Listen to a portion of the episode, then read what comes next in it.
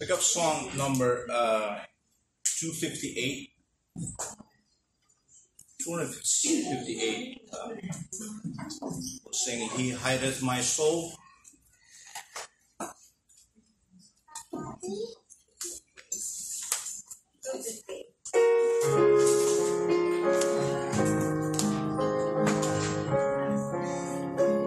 on the first. Oh, wonderful Savior is Jesus my Lord. Oh, wonderful Savior to me. He hideth my soul in the cleft of the rock, where rivers of pleasure I sing.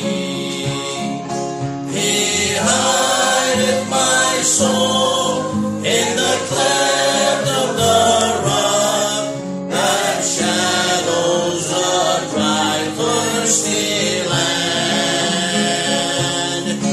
He hideth my life in the depth of his love, and covers me there with his hand, and covers me there with his hand. A wonderful Savior is Jesus my Lord. He taketh my burdens away. He holds me up, and I shall not be moved. He giveth me strength as my day. He hideth my soul in the cleft of the rock, that shadows a dry, thirsty land. He hideth my life in the depth of his love, and covers me there with his hand, and covers me there with his hand. When numberless blessings he's full and he crowns, and filled with the fullness divine, I sing in my rapture, oh glory to God, for such a Redeemer as mine. He hideth my soul in the cleft of the rock, that shadows a dry, thirsty land. He hideth my life in the depth of his love, and covers me there with his hand, and covers me there with his hand. When clothed in his brightness, transported I rise to meet him in clouds of the sky. His perfect salvation, his wonderful love, I shout with the millions on high. He hideth my soul in the cleft of the rock, that shadows a dry, thirsty land. He hideth my life in the depth of his love, and covers me there with his hand, and covers me there.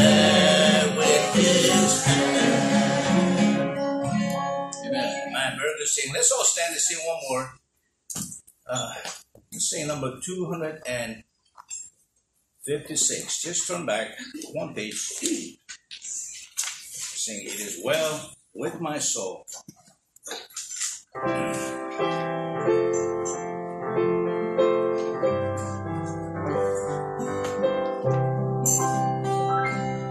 When peace like a river attendeth my way, when sorrows like sea billows roll, whatever, my Lord, thou hast taught me to say, it is well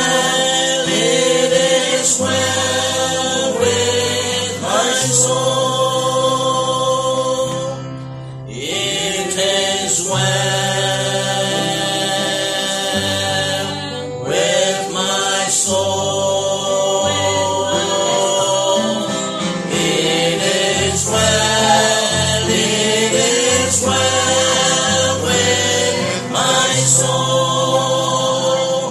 Though Satan should buffet, though trials should come, let this blessed assurance control, that Christ has regarded my helpless estate, and has shed his own blood for my soul. It is well with my soul. It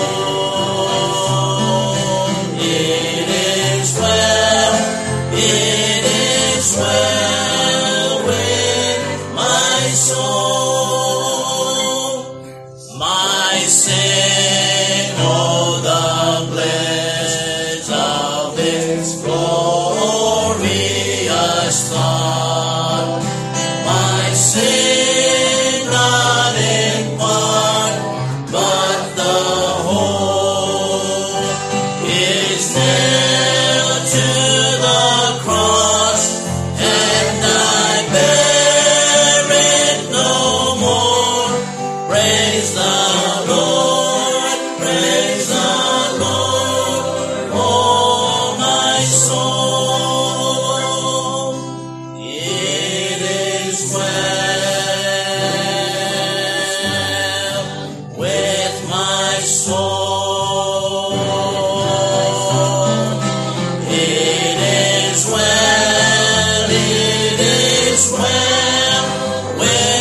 my soul.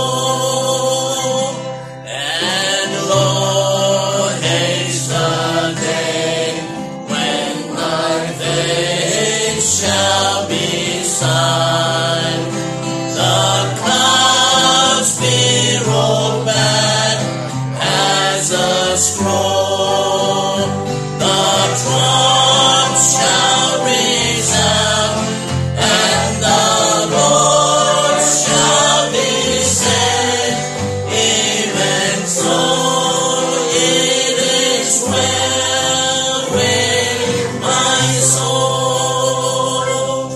It is well with my soul. It is well, it is well with my soul. Amen. Amen. Man, may be seated. Let's pray. Father, we are thankful, Lord. I'm grateful, Lord, for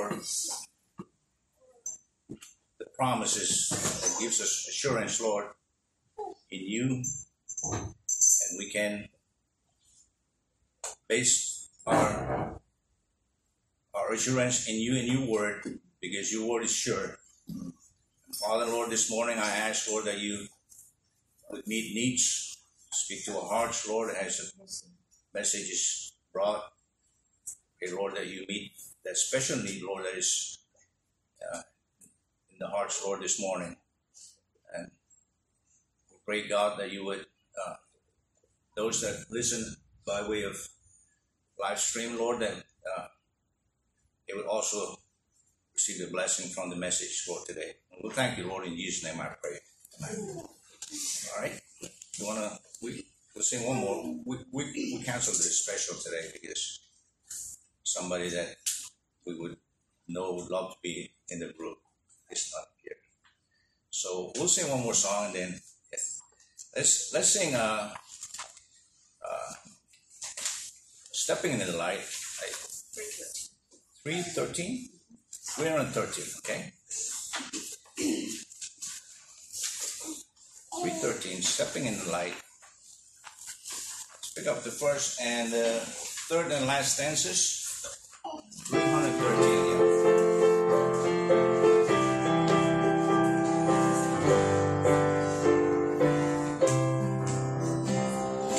Trying to walk in the steps of the Savior, trying to follow our Savior and King, seeking the rise of His blessed example. Happy, how happy the songs that we bring!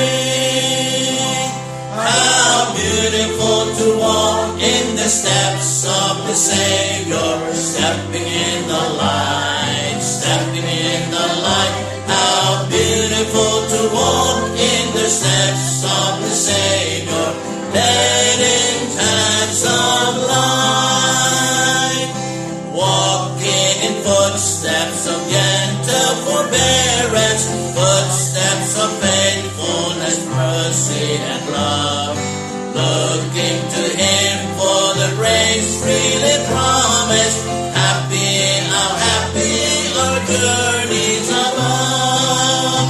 How beautiful to walk in the steps of the Savior, stepping in the light, stepping in the light. How beautiful to walk in the steps of the Savior, led in paths of light, trying to walk in the steps of the Savior, upward, still upward, we'll follow our guide.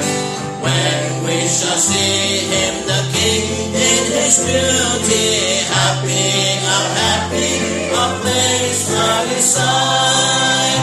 How beautiful to walk in the steps of the Savior, stepping in the light, stepping in the light. How beautiful to walk in the steps of the Savior, led in paths of light.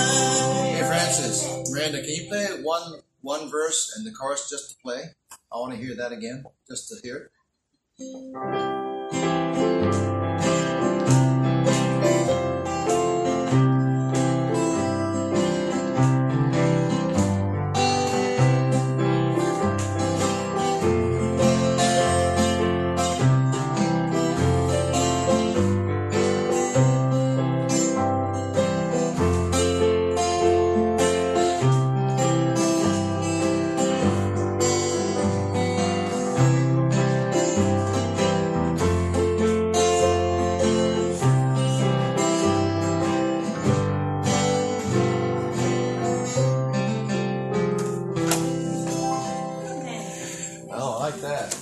Driving music, you know what I mean? Driving through the mainland, hear that good stuff, just keep you awake. You don't need pep pills or drugs, you just listen to good music like that, you stay awake. Speaking of driving like that, I got a couple ladies here from Alaska, Fairbanks. Did Sarah send you our way? Sarah Burley? No. Okay, good, because I also associate Fairbanks with Sarah Burley, and if you don't know her, you're in good hands. Yes. Oh, yeah, he goes to my church. Okay, all right, good. That's the connection there. Yeah, okay. Sarah's a mess, you know. So it's, I'll tell you. Yeah. Yeah, we got to take a picture with my wife so that we'll know she'll know that you came here. We're glad to have vision today. Let's see here.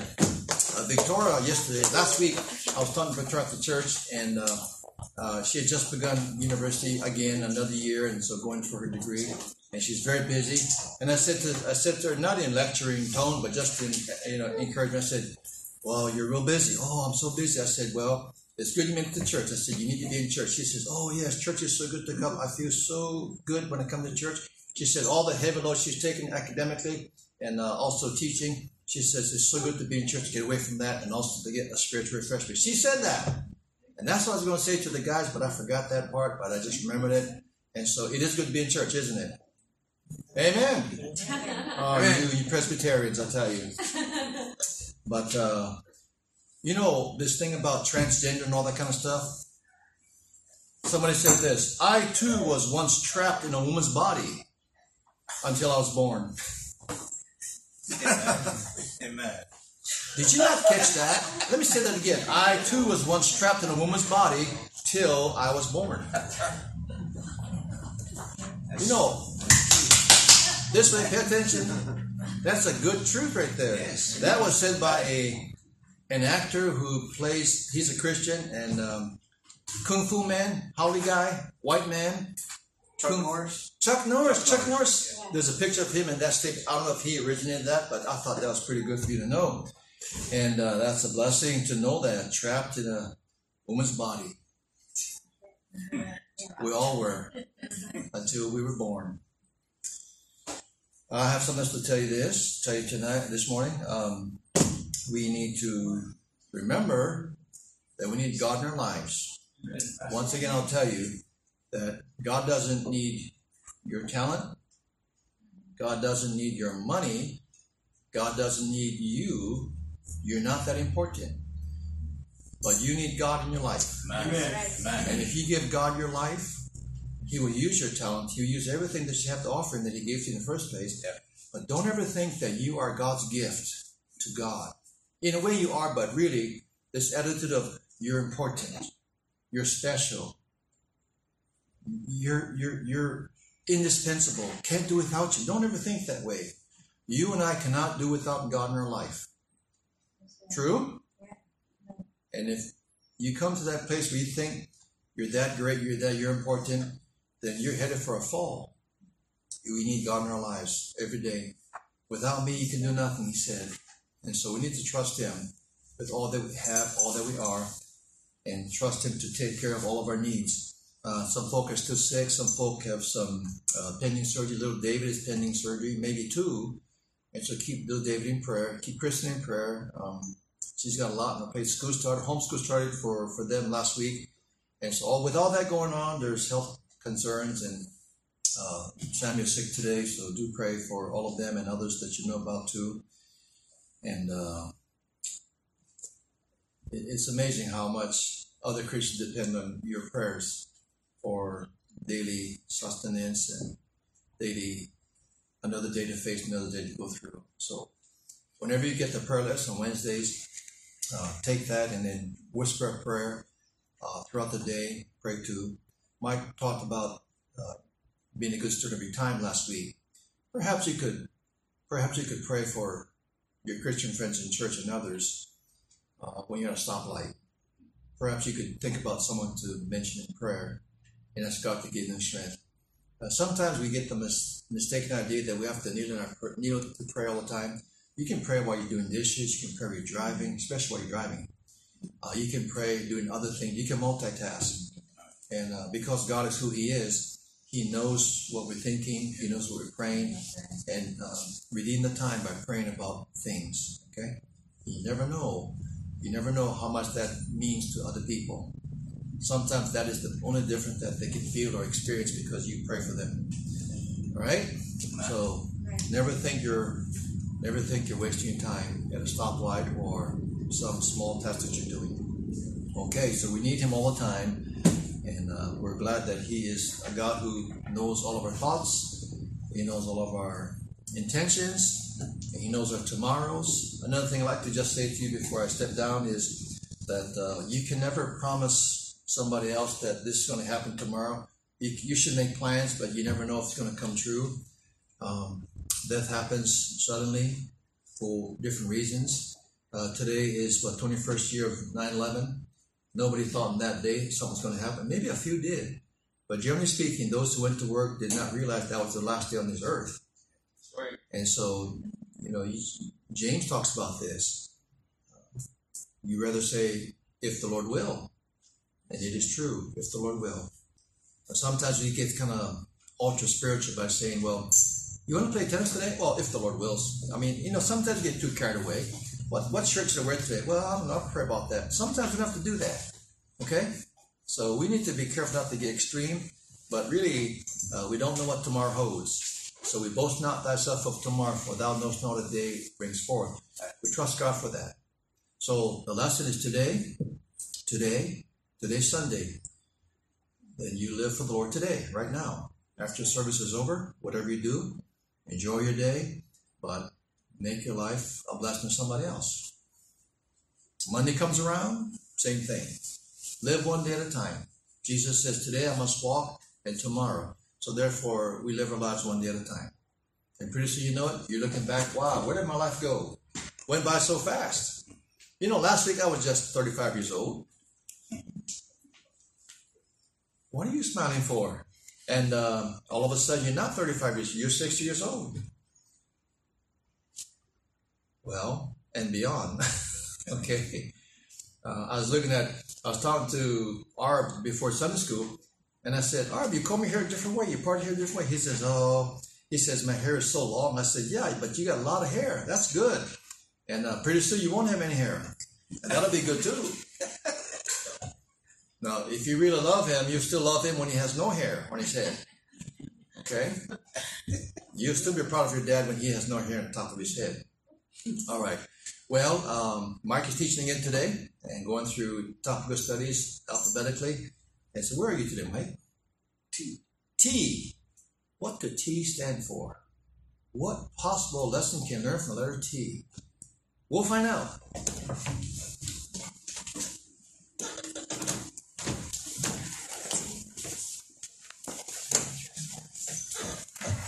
Turn to Acts chapter 2.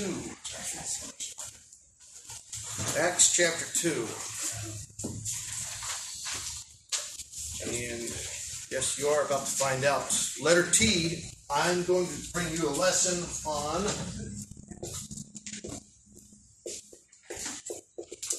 tongues. Tongues. What does the Bible say about tongues? Speaking in tongues. That is something that we hear a lot of when it comes to other churches. If you're familiar with some of these other churches who place a strong emphasis on speaking in tongues. Is speaking in tongues in the Bible? Yes, it is. Is it in the New Testament? Yes, it is. Is it mentioned in Paul's epistles? Yes, it is. Church age doctrine. Do we speak in tongues in this church? No. Biblically speaking, like they did in the Bible, we don't. Why not?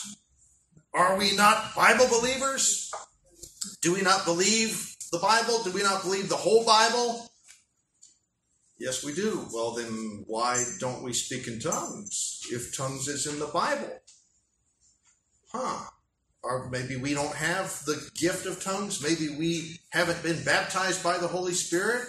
Let's find out, because there's a lot of controversy about the gift of tongues or speaking in tongues and what tongues is and what tongues is not and who's supposed to be speaking in tongues. Did you know, and I heard this just recently that, I've heard this before and I know this, but somebody recently told me that somebody was teaching this person and other people that if you do not speak in tongues, then that means that you do not have the Holy Spirit, or you have not been baptized by the Holy Spirit.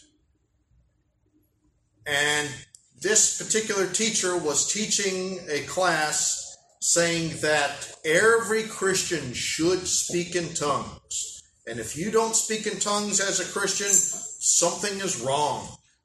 Now, if you lead that to its logical conclusion, The teaching that you haven't been baptized by the Holy Spirit, or even that you don't even have the Holy Spirit because you don't speak in tongues. Did you know that that is actually saying, in essence, that that person is not saved? Right. If you carry it to its logical conclusion.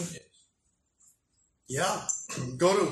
Keep your place in Acts chapter 2, but real quickly, go to Romans chapter 8.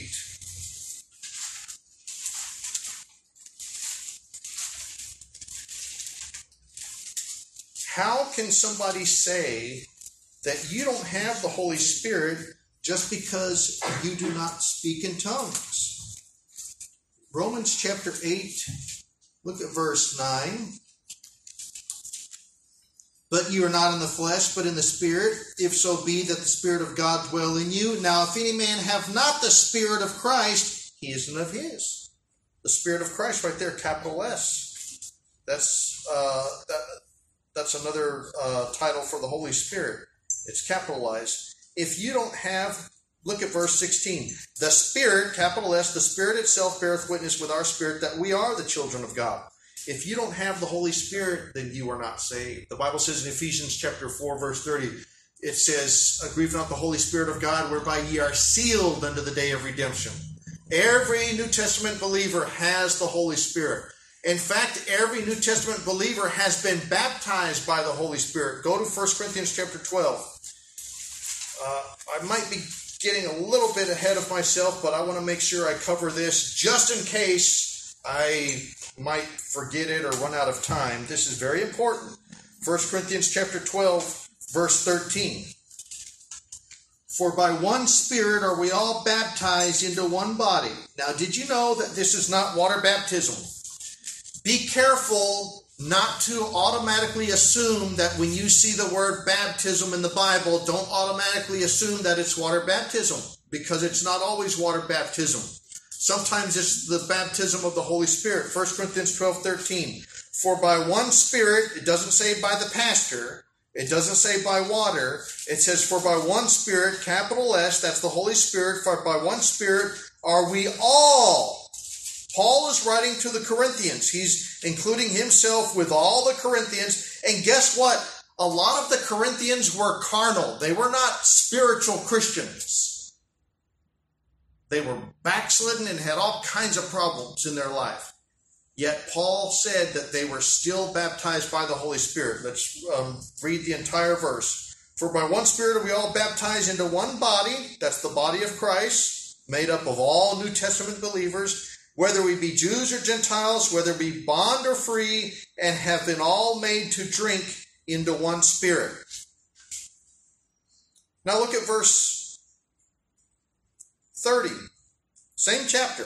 We already established that every Christian is baptized by the Holy Spirit and has the Holy Spirit.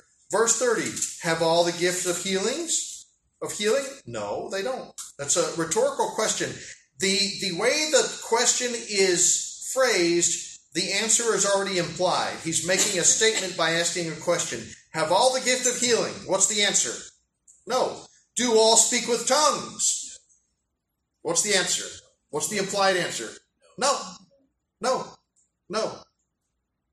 The whole context of this is the body of Christ. Different members have different functions and different roles in the body of Christ and different gifts. And so not everybody speaks with tongues. Not everybody is supposed to speak in tongues. God has not given everybody the gift of tongues. Yet everybody has been baptized by the Holy Spirit. You understand? If they are saved. Now, that's kind of jumping ahead, but let's find out exactly what tongues is and is not and all of that.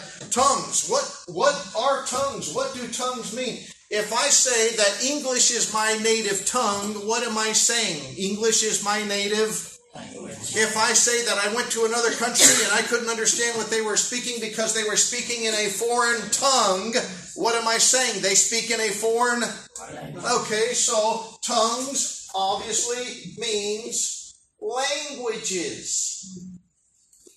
Don't make it mean something more than what the simple word means. It means languages. Tongues means languages. I recently I was teaching something about tongues, and somebody, not here, somewhere else, somebody was very eager to share their testimony and experience about how they were visiting a church here in Hawaii, and they heard somebody speaking in tongues. And he began to, he didn't know what I was going to teach, and he talked about the experience and this person speaking in tongues and how he thought it was so exciting and everything. And I asked him, I said, this woman that you said was speaking in tongues, what languages was she speaking? And he said, well, it was tongues. And I said, I know, but what language was it? Tongues. She was speaking in tongues. Well, tongues means languages. See, and so the charismatic movement and these churches that place an emphasis on tongues and everything, they teach that speaking in tongues, and that, you know, the reason why he answered the way he did is because they teach that speaking in tongues is not earthly languages. They teach that it's this heavenly prayer language that nobody else on earth speaks, that God or the Holy Spirit gives you this language or speaks it through you, and it's this heavenly supernatural language that cannot be found anywhere on earth outside the walls of charismatic church. That's basically what they teach. Now, let's see what the Bible says, okay? Because in the Bible, speaking in tongues refers to the supernatural ability. There is a supernatural element about it, the supernatural ability to speak a foreign language. The language itself is not supernatural. The ability to speak this foreign language is what is supernatural. So go to Acts chapter 2. Acts chapter 2, by the way, in Acts chapter 2, this is the very first time in the Bible that somebody spoke in tongues, or at least the gift of tongues. The Bible says that it is a gift of tongues. Elsewhere, it calls it a sign. And so in Acts chapter 2, there was a supernatural event here at the day of Pentecost, and let's begin reading at verse 1. And when the day of Pentecost, which is a Jewish feast day, was fully come, they were all with one accord in one place. And suddenly there came a sound from heaven as of a rushing mighty wind, and it filled all the house where they were sitting. And there appeared unto them cloven tongues like as of fire, and it sat upon each of them. So it looks like there's a visible manifestation of this. Verse 4. And they were all filled with the Holy Ghost and began to speak with other tongues as the Spirit gave them utterance. Okay, so the Holy Spirit is supernaturally giving them the ability to speak other languages. All right? Verse 5. And there were dwelling at Jerusalem Jews, devout men out of every nation under heaven. And when this was noised abroad, the multitude came together and were confounded, because that every man heard them speak in a supernatural prayer language that he could not understand. No, it does not say that. In his own language. Okay. That's an earthly language. And they were all amazed and marveled, saying one to another, Behold, are not all these which speak Galileans? And how hear we every man in our own tongue, our own language, wherein we were born? And he lists all of these different countries of where these people were from, and they had different languages and dialects from these different areas. And in verse 11, Cretes and Arabians, we do hear them speak in our tongues, not a supernatural prayer language from heaven, not tongues of angels. We do hear them speak in our tongues, the wonderful works of God. So we see the first time in the Bible that anybody ever spoke in tongues, clearly we see that it was an earthly foreign language. Now, speaking in tongues is considered a sign. Okay? Look at Mark chapter 16. Now, Jesus prophesied of this, that they would speak in tongues, but there were some other things that were also going to take place, which were called signs. Mark chapter 16, verse 17. And these signs, notice it doesn't say a gift, although in other parts of the Bible it is called a gift, but it's also called a sign. And these signs shall follow them that believe. In my name shall they cast out devils. They shall speak with new tongues.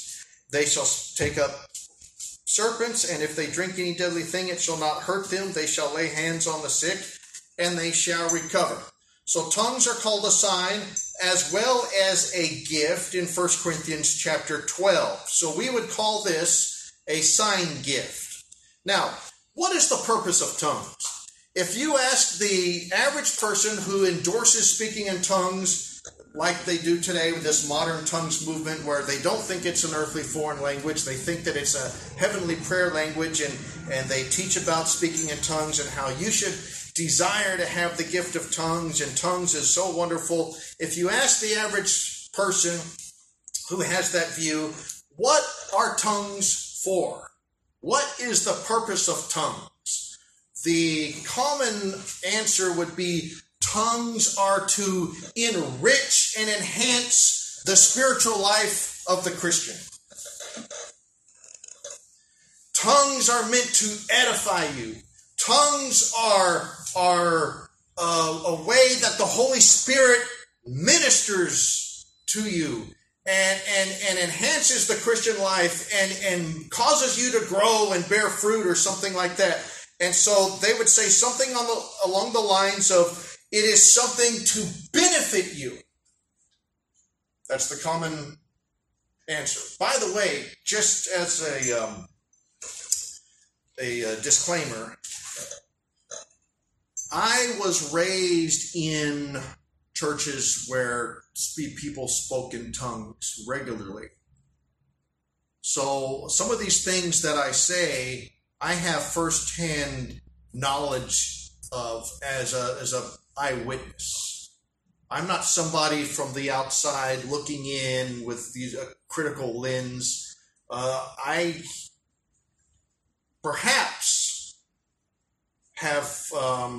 just say perhaps because I don't know everybody's background here, but I perhaps have witnessed firsthand people speaking in tongues, perhaps more than anybody else in this room. Perhaps. It's a possibility, because I was raised as a child and in my teen years, every single Sunday, going to these churches where not only did people speak in tongues, but some people claimed to have visions, and people were falling on the floor, which they called being slain in the spirit. And I've actually had people try to push me down, call me up during the prayer line or whatever, and put their hand on me and give me the little nudge of encouragement so I would fall down. And I've seen some wild stuff. And I never one time during all those years thought that it was genuine. Not once. I was always skeptical, and I had no knowledge of the Bible, of what the Bible said about these things. But just from what I experienced and saw and heard, I was very, very, very skeptical. And then when I finally studied the Bible and heard different teachings and things and came to the conclusion of what I'm showing you today, it was just like night and day. It was like, compared what I saw to what the Bible says, I thought, the Bible is so clear on this. Yeah. Bible's so clear on this. Okay? Now, what does the Bible say the purpose of tongues is? What does the Bible say tongues are for? Let's go find out. 1 Corinthians chapter 14. 1 Corinthians chapter 14. Shouldn't that be one of our starting points to find out what tongues are for? If we're going to see, if somebody is going to, not just us, but anybody, if somebody is going to emphasize tongues and try to say that all believers should speak in tongues and all of these things, shouldn't they at least know what the Bible says that tongues are for? What is the purpose of tongues? Let's go and see. It says very clearly in 1 Corinthians 14:22, wherefore tongues are for what? Sign. Tongues are for what? A sign. A sign. Tongues are for a sign. In Mark chapter 16, it says, these signs shall follow them that believe. Tongues are for a sign. Let's keep reading. Tongues are for a sign, not to them that believe, but to them that believe not. Unbelievers. Tongues are for a sign for unbelievers, not Christians, people who are lost, people who are not saved, unbelievers. Isn't that strange? That just about every church that endorses and emphasizes tongues, they are speaking tongues in a church full of supposed believers, when tongues are a sign for unbelievers? Huh. Interesting, isn't it? Now, let's go to 1 Corinthians chapter 1:22. Who are the signs for? We saw unbelievers. Let's look at something else. Same book, 1 Corinthians chapter 1. 1 Corinthians chapter 1. Look at verse 22. 1 Corinthians chapter 1, verse 22. For the Jews require what? Sign. Huh. And tongues are a sign, right?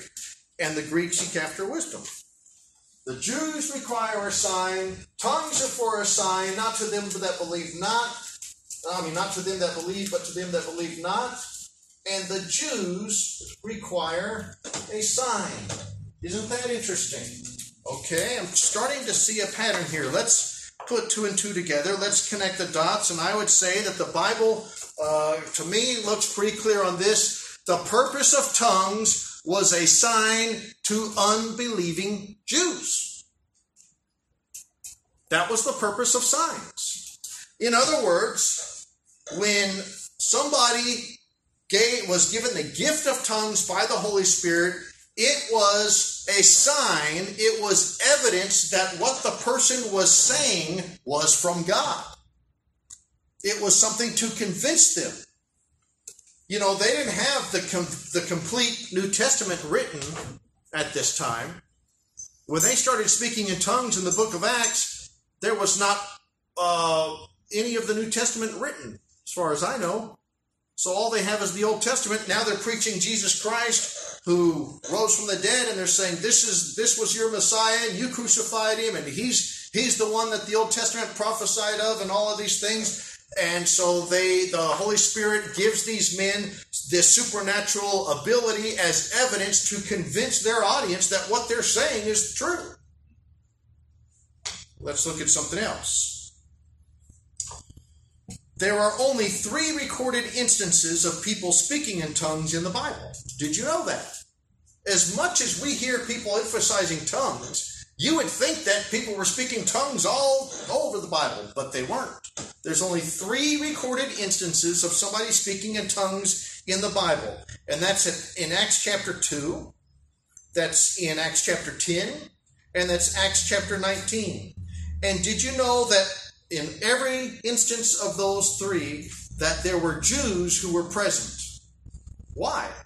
Because the Jews require a sign, and tongues are for a sign. Isn't that interesting? Go to Acts chapter 2, since we were already there. Let me just show you real quickly. Acts chapter 2, it's a Jewish feast day. It's Pentecost. And in Acts chapter 2, I want you to look at verse 14. But Peter, standing up with the 11, lifted up his voice and said unto them, Ye men of Judea, and all ye men that dwell at Jerusalem. Look at verse 22. Ye men of Israel, hear these words, ye of Nazareth, the man approved of God among you by miracles and wonders and signs. The Jews require a sign. You see that? So it's a Jewish audience. We can look at the other places, but we're not, for sake of time. But in Acts chapter 10, the house of Cornelius, tongues were spoken to convince the Jews that the Gentiles could also receive the Holy Spirit just like them. Acts chapter 19, they were Jewish converts of John that they were not caught up with the progressive revelation of the resurrection of Christ and things like that. And so we see 3 times Jews are there. The Jews require a sign. Now, what about the Corinthians? Isn't it true that the Corinthians spoke in tongues? Yes, it is true. And why did the Corinthians speak in tongues? Because isn't the church of Corinth primarily a Gentile church? Wasn't Paul called the apostle of the Gentiles? That is true. So why if the tongues are a sign and the Jews require a sign, if what I'm teaching is true, that the tongues were a sign for Jews, unbelieving Jews especially, what's going on in Corinth? Well, did you know that it is true that Corinth was primarily a Gentile city? There were also a significant number of Jews in Corinth. Go to Acts chapter 18. I'm going to show you. Oh, wait. Some people... See, look. It says unknown language. It's an unknown. It's unknown. If there's no, which would be any foreign language, because I don't speak any foreign language from certain languages, but if somebody is speaking, that is an unknown tongue. I don't know it. So he says, if any man or the most by that would yes, tongue let it be by two would be, but definitely no. And that people doing that by course, okay? At imagine if you had two. They asked before, Mr. I want to give. I know I had an answer I've heard about. Did you know nearly they violate churches single time? In fact, let's look at something at verse 34. For it is not permitted, but mandated to be under obedience, as also saith Paul. And if they will learn anything, let their husbands at home. For it is a shame for women to speak in church. The whole of 1 Corinthians 14 is tongues, and for context, it may sound to me speaking in tongues, and Paul is saying the church should not be speaking of I suffer authority and all of that. And the bishop is supposed to be the husband of the pattern in the Bible that a teacher or a preacher or somebody he's exercising authority and so since women that over other men, the women should not be teaching men that they could. Okay. And so, if I put all the context of there, I would really conclude one of the rules for... Now, from my experience, and go on YouTube and look at samples crazy, and some churches, it's just not tongue. To the point in this town, laughing and barking like dogs, like they're demon-possessed, it's the Holy Spirit in the Spirit, and it just gets really, really bizarre. And I'm not talking about some snake handling in the Appalachian Mountains. I'm talking mainstream, big churches in big cities with people that are seemingly educated and dressed nicely and you and people. That's what I'm talking about. There are churches that, now, to be fair, I'm not saying that that endorsing in tongues goes to that extent and do like a circus. Yeah. There's different all kinds, so I don't want to paint them all to the same brush. Every that I have been, Assads and all of these other denominational, charismatic, and every been in where people spoke in tongues and it was being enforced by the pastor and the every church that I have been in tongues witnessed that it's more than three people. In fact, it was. You can go on. You see a pastor where he said, "How many of you have the gift of tongues?" A church of like 500 people. He says, "Size your gift, speak tongues," and 500 times. One at a time. It happens. Churches where they tell everybody, speak in tongues, and if you don't have tongues, then just get into and tell the Holy Spirit through you and start speaking in tongues, and they'll say, they'll try to coach you and teach you how to supposedly tongues, and they'll say, just say anything, dude, and just mum, say anything, and blowing. I'm interpreted. Interpreted is usually that's an exception. That's not the rule. I mean, the rule Bible, but they don't do it. I wonder why. I know why. I think because it's not real. That's why. It's not an earthly foreign language. Now, I don't know any earthly foreign language. You know, you can tell when somebody's speaking another language, and even if you don't understand the language, that it is an earth foreign language. In my experience, most of the people in tongues, the women outnumber the men. So why don't they the rules of the Bible if they're so endorsing tongues? And some of the teachings they get from 1 Corinthians chapter 14, why don't they follow in the Bible? That's appointed some of the to people who believe and speak what they've done. They pretend not even there, and they say, well, but I was at the church and convinced that their experience is genuine. And they make this the final instead of God's word. And if something goes their experience, they will use their instead of God's word. Pretend like, oh, that was just unique in a particular instance, and that was only the church at Corinth. But today, it's different, or there's the outpouring of the Holy Spirit, or something like that. And they basically just pretend that I showed them. They can't really have a rational discussion about what the Bible says about tongues, because they are convinced that what they experienced, that they have some sort of gift. And what it boils down to, they say that tongues them feel closer to God, or it makes them feel like they are having the experience. Feel that you put an emphasis on your feelings as opposed to what the Bible says. You are in a very dangerous position, right.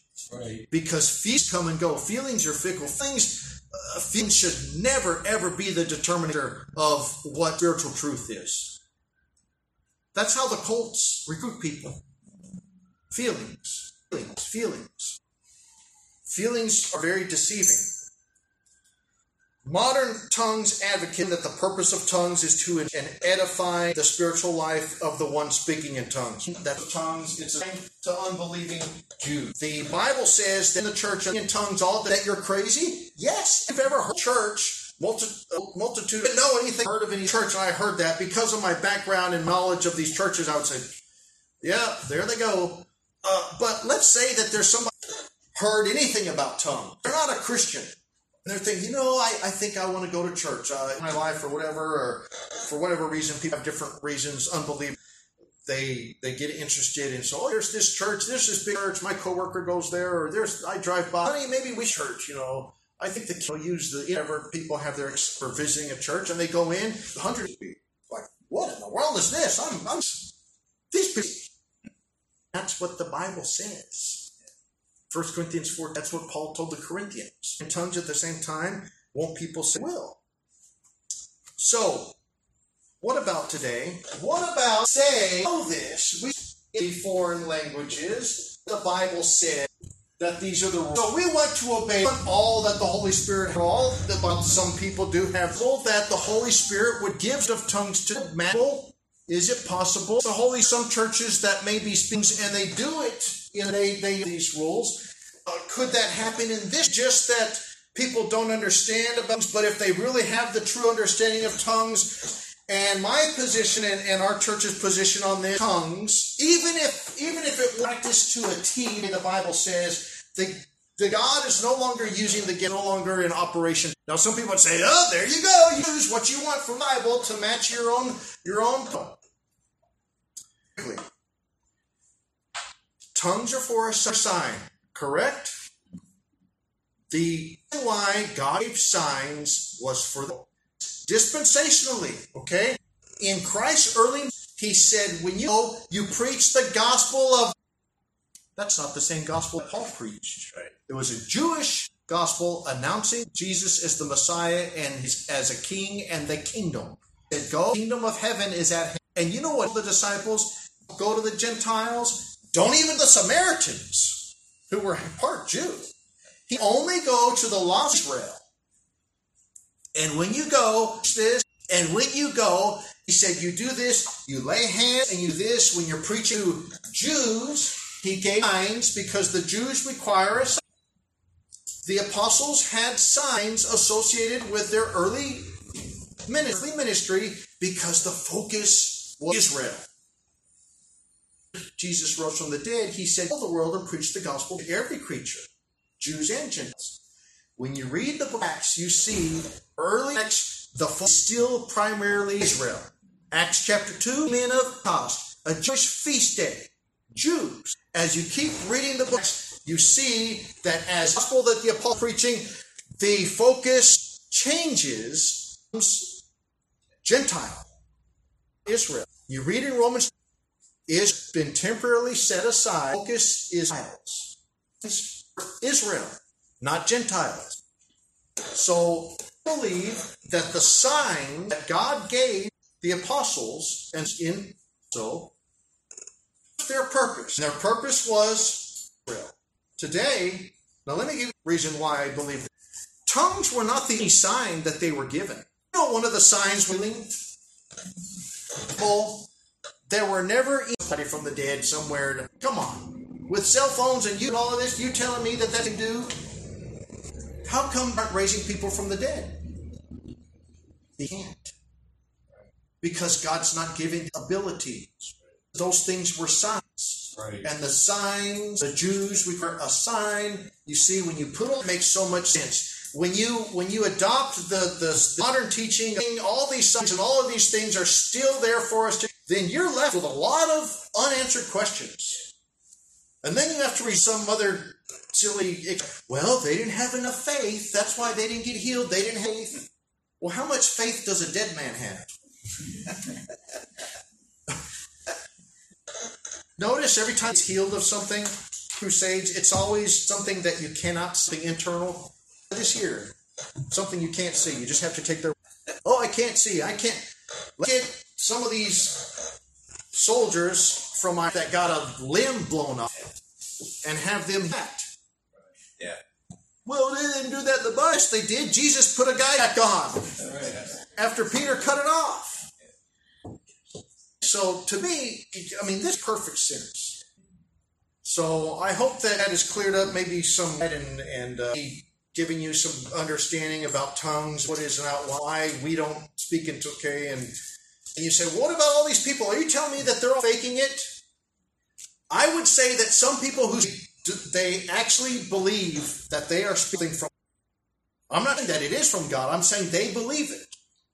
I believe in coerced and a lot of logical, and they see other people. They're even taught this, and they want to speak in tongues. They want to have this experience from the Holy Spirit, and they in their they're doing it. So they just get caught in the with their emotions and the atmosphere, and somebody say just start mumbling stuff, and they start praying, and then on they're emotional, and then it start mumbling these things. I think some people they sincerely believe that what is really from God. But I believe that they're just deceived.